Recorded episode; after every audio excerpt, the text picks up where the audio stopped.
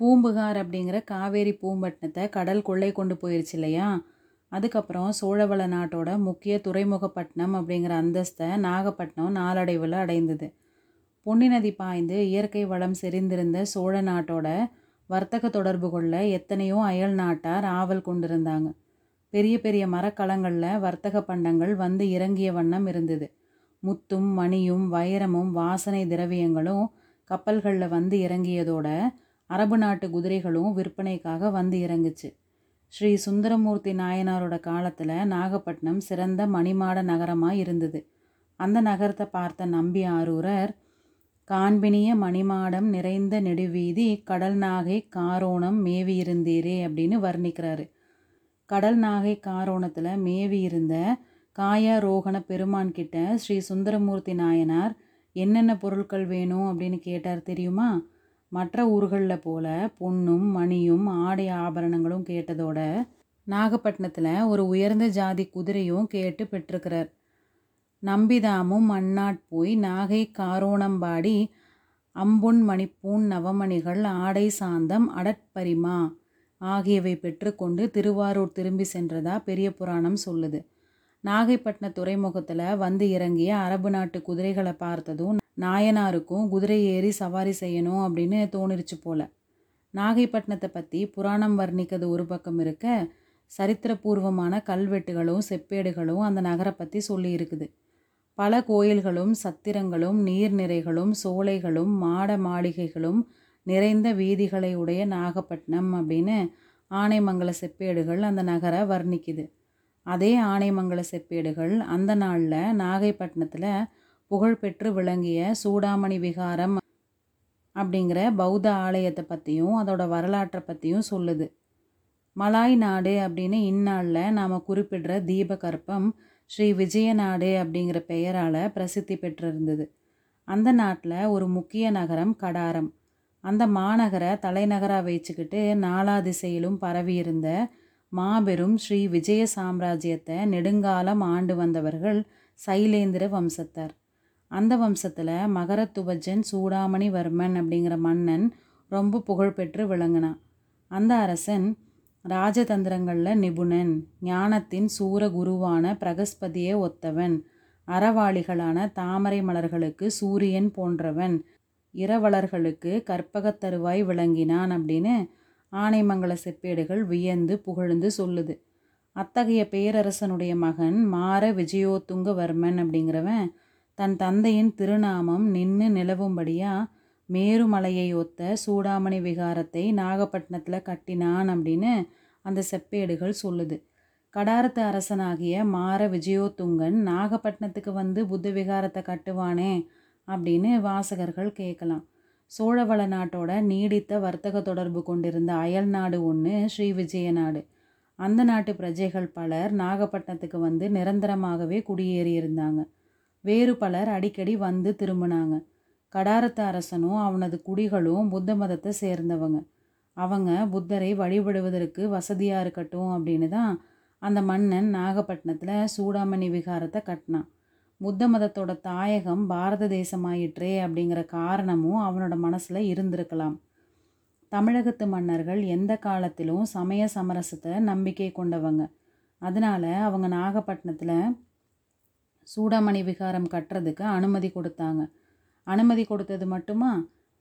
அப்பப்போ அந்த புத்தர் கோயிலுக்கு நிபந்தங்களும் இறையிலி நிலங்களும் அளித்து உதவுனாங்க. விஜயாலய சோழரோட காலத்திலிருந்து சோழ மன்னர்கள் சிவபக்தியில் திளைத்தவர்களாக இருந்தாங்க. ஆதித்த சோழரும் பராந்தக சோழரும் கண்டராதித்தரும் சைவப்பற்று மிக்கவங்க. பல பல சிவாலய திருப்பணிகள் செய்வித்தாங்க. இருந்தாலும் அவங்க பிற மதங்களை துவேஷிக்கலை. தங்கள் ராஜ்யத்தில் வாழ்கிற பிரஜைகள் எந்தெந்த மதத்தை சேர்ந்தவர்களாக இருந்தாலும் அவங்களையும் அவங்களுடைய மதங்களையும் நடுநிலைமை தவறாமல் பராமரித்தாங்க.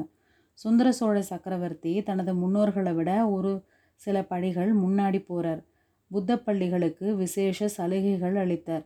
இதனால் சோழ சாம்ராஜ்யத்தில் அந்த சமயத்தில் வாழ்ந்திருந்த பௌத்தர்கள் எல்லாருமே ரொம்ப உற்சாகம் கொண்டிருந்தாங்க. இலங்கையில் அருள்மொழிவர்மர் இடிந்து போன புத்த விகாரங்களை புதுப்பிக்கும்படி ஏற்பாடு செய்தது அவங்களோட உற்சாகத்தை மேலும் அதிகமாக்குது. அப்படியெல்லாம் இருக்க இன்னைக்கு அந்த பெயர் பெற்ற சூடாமணி விகாரத்தில் நேர்ந்த குழப்பத்துக்கு காரணம் என்ன? பிஷுக்கள் நிலை கொள்ளாமல் அங்கேயும் இங்கேயும் பரபரப்பாக ஏன் ஓடிக்கிட்டு இருக்கிறாங்க? சூடாமணி விகாரத்தோட வாசல் புறத்தில் என்ன அவ்வளவு இறைச்சலும் கூச்சலும்? நல்லது நாமும் சேர்ந்து நமுதனை பின்பற்றி போய் பார்க்கலாம். சேந்தன் அமுதனும் மற்ற இருவரும் கால்வாயோட வழியாக படகை செலுத்திக்கிட்டு சூடாமணி விகாரத்தோட உட்பகுதிக்கே வந்துட்டு தான் சொன்னோம். அங்கே ஒருத்தரையும் காணாததுனால சேந்தன் அமுதன் தட்டு தடுமாறி வழி தேடிக்கிட்டு விகாரத்தோட வாசல் பக்கம் போய் சேர்றான். அங்கே தான் பொதுமக்கள் வந்து வழிபடுவதற்குரிய புத்தர் பெருமானுடைய சைத்தியம் அப்படிங்கிற கோயில் இருந்தது. பக்தர்கள் பலர் அந்த காலை நேரத்தில் தாமரை மலர்களும் செண்பகப் பூக்களும் மற்ற பூஜை திரவியங்களும் நிறைந்த தட்டுக்களை ஏந்திக்கிட்டு வந்திருந்தாங்க. ஆனால் வந்த காரியத்தை அவங்க மறந்துட்டதா தோணுச்சு. சைத்தியத்தில் ஏறுறதுக்குரிய படிகளில் புத்த பிஷுக்கள் நின்றுக்கிட்டு இருந்தாங்க. அவங்கள நோக்கி கீழே நின்னவன் ஏதோ சொல்லிக்கிட்டு இருந்ததை சேந்தன் அமுதன் பார்த்தான். பிஷுக்கள் சிலருடைய கண்களில் கண்ணீர் ததுமி நிற்கிறதையும் பார்த்தான். கீழே நின்ன பக்தர்களில் பலர் வழக்கப்படி சாது சாது அப்படின்னு கோஷிக்கிறதுக்கு பதிலாக ஆஹா அடாடா ஐயோ அப்படின்னு அங்கலாய்த்து கொண்டிருக்கிறதையும் பார்த்தான். அருகில் நெருங்கி போய் கொஞ்ச நேரம் கேட்டதுக்கப்புறம் விஷயம் என்ன அப்படின்னு தெரிஞ்சிருச்சு. பிஷுக்களிடம் பேசிக்கிட்டு இருந்தவன் பார்த்திபேந்திரனுடைய கப்பலில் இருந்த மாலுமிகளில் ஒருத்தன். கப்பல் முதல் நாள் இரவு நாகப்பட்டினத்துக்கு வந்துருச்சு. மாலுமிகள் கரையில் இறங்குனதுமே இளவரசரை கடல் கொண்டுருச்சு அப்படிங்கிற செய்தியை சிலர்கிட்ட சொல்ல அது நகரமெல்லாம் பரவிருச்சு. அந்த செய்தி உண்மைதானா அப்படின்னு தெரிஞ்சுக்க அதிகாலையில் அந்த மாலுமிகளில் ஒருத்தனை சூடாமணி விகாரத்தோட பிரதம விஷு அழைத்து வர செய்தார். அவன் தான் அறிந்ததை அறிந்தபடி சொன்னான். சுழற்காற்று அடித்தப்போ இளவரசர் கடலில் குதிச்சாரு. திரும்பி வரவே இல்லை அப்படின்னு துயரக்குரலில் சொல்கிறான் அப்போது அந்த கூட்டத்தில் விம்மி அழும் குரல்கள் பல எழுந்தது. பிரதம பிஷுவோட கண்கள்லேருந்து கண்ணீர் அருவியாக பெருகி தாரை தாரையாக வழியுது. அவர் குனிந்த தலை நிமிராமல் படிகளில் ஏறி போய் சைத்தியத்தை தாண்டி விகாரத்துக்குள்ளே பிரவேசிக்கிறார். மற்ற பிஷுக்களும் அவரை தொடர்ந்து போகிறாங்க சேந்தன் அமுதனும் அவங்களோட வந்ததை ஒருத்தரும் கவனிக்கல. பிரதம பிஷு மற்றவங்களை பார்த்து சொல்கிறாரு புத்த பகவானுடைய கருணை இப்படியா இருந்தது? பல பல மனக்கோட்டைகள் கட்டிக்கிட்டு இருந்தேனே. சக்கரவர்த்தியை பார்க்க சமீபத்தில் தஞ்சாவூருக்கு போயிருந்தேன் பாருங்கள் அந்த சமயத்தில் இலங்கையில் அருள்மொழிவர்மரோட அற்புத செயல்களை பற்றி சொன்னேன். அதையெல்லாம் இளைய பிராட்டி குந்தவை தேவியும் கேட்டுக்கிட்டு இருந்தாங்க. அதுக்கப்புறம் என்னை தனியாக கூப்பிட்டு இந்த விகாரத்தை ஒட்டி ஆதுர சாலை ஒன்று ஏற்படுத்தணும் அப்படின்னும் அதுக்கு தேவையான நிபந்தங்கள் அளிக்கிறதாகவும் சொன்னாங்க. அது மட்டுமா? ஆச்சாரியரே நாட்டில் பலவாறு பேச்சுக்கள் நடந்துக்கிட்டு இருக்கிறத கேட்டிருப்பீங்க. ஒருவேளை இளவரசர் சூடாமணி விகாரத்தில் சில நாள் விருந்தாளியாக இருக்கும்படி நேரும். அவரை வைத்து பாதுகாக்க முடியுமா அப்படின்னு குந்தவை பிராட்டி கேட்டாங்க. தேவி அத்தகைய பேர் எங்களுக்கு கிடைத்தா கண்ணின் இமை காப்பது போல வைத்து பாதுகாப்போம் அப்படின்னு சொன்னேன். என்ன பையன்? இளவரசரா கடலில் மூழ்கினாரு. இந்த நாட்டில் இருக்கிற நல்லவர்களுடைய மனோரதம் எல்லாம் மூழ்கிருச்சு.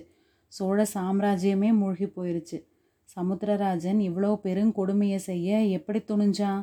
அந்த கொடியவனை கேட்பார் இல்லையா? மற்ற பிஷுக்கள் எல்லாருமே மௌனமாக கண்ணீர் பெருக்குனாங்க. தலைமை பிஷு பேசி நிறுத்தினதும் சில நேரம் அங்கே மௌனம் குடிகொண்டிருந்தது. சேந்தன் அமுதன் அதுதான் சமயம் அப்படின்னு புத்த பிஷுக்களிடையே புகுந்து ஆச்சாரியரை அணுக பார்க்குறான். உடனே அவனை பலர் தடுக்கிறாங்க. இவன் யார்? இங்கே எப்படி வந்தான்? அப்படின்னு ஒருத்தர் ஒருத்தர் கேட்டுக்கிறாங்க.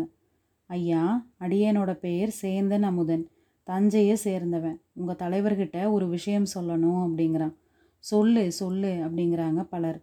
அவனோட தயக்கத்தை பார்த்துட்டு ஆச்சாரியார் இவர்களுக்கு தெரியக்கூடாத ரகசியம் ஒன்றுமே இல்லை நீ சொல்லு அப்படிங்கிறார். ஐயா நோயாளி ஒருத்தரை அழைச்சிட்டு வந்திருக்கிறேன். அது யார் நோயாளி? என்ன நோய்? எங்கே விட்டுருக்குற? விகாரத்தோட நடுமுற்றத்தில் விட்டுருக்குறேன். எப்படி அங்கே வந்த?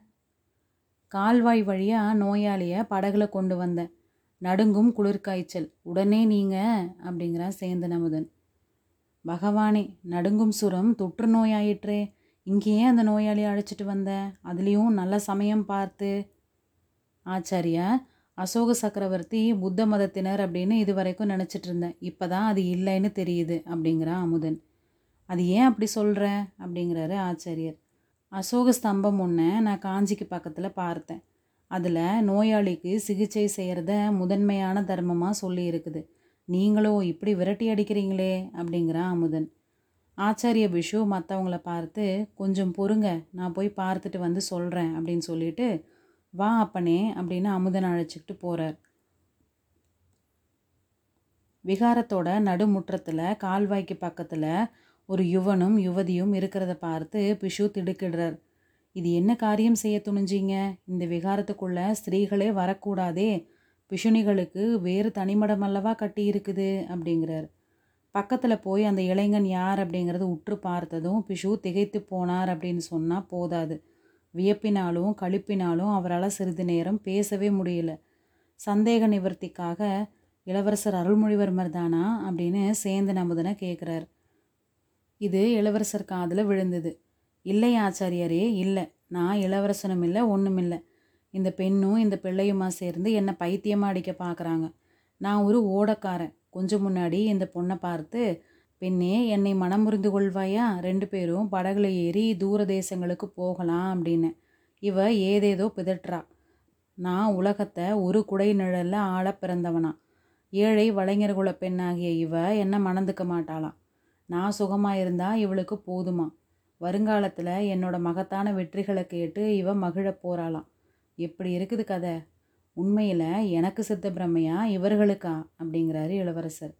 சேந்தன் அமுதன் ஆச்சாரிய பிஷுவோட காதோட ஏதோ சொல்கிறான் அதுக்கு முன்னாடியே இளவரசர் சுரவேகத்தினால் நினைவிழந்த நிலையில் பேசுகிறார் அப்படிங்கிறத பிஷு உணர்ந்திருந்தார். குந்தவி தேவி தன்கிட்ட இளவரசருக்கு அடைக்கலம் தரும்படி கேட்டிருந்ததும் அவருக்கு நினைவு வந்தது.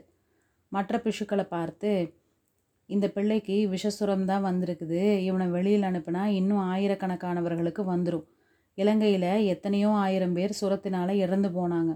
அதனால் இந்த இளைஞனை என்னோட அறைக்கு அழைத்து போய் நானே பணிவிடை செய்ய போகிறேன் இடையில் சுர வேகத்தினால இவன் ஏதாவது பிதற்றனா அதை நீங்கள் பொருட்படுத்த வேண்டாம் அப்படிங்கிறார்.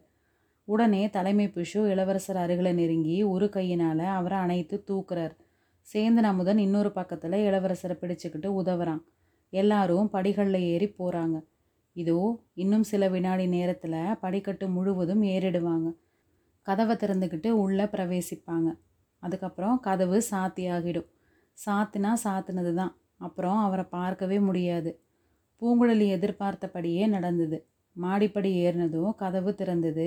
சேந்தன் அமுதனை மட்டும் வெளியில் நிறுத்தி தலைமை பிஷு ஏதோ சொல்கிறார் அதுக்கப்புறம் திறந்து கதவு வழியாக எல்லாரும் பிரவேசித்தாங்க.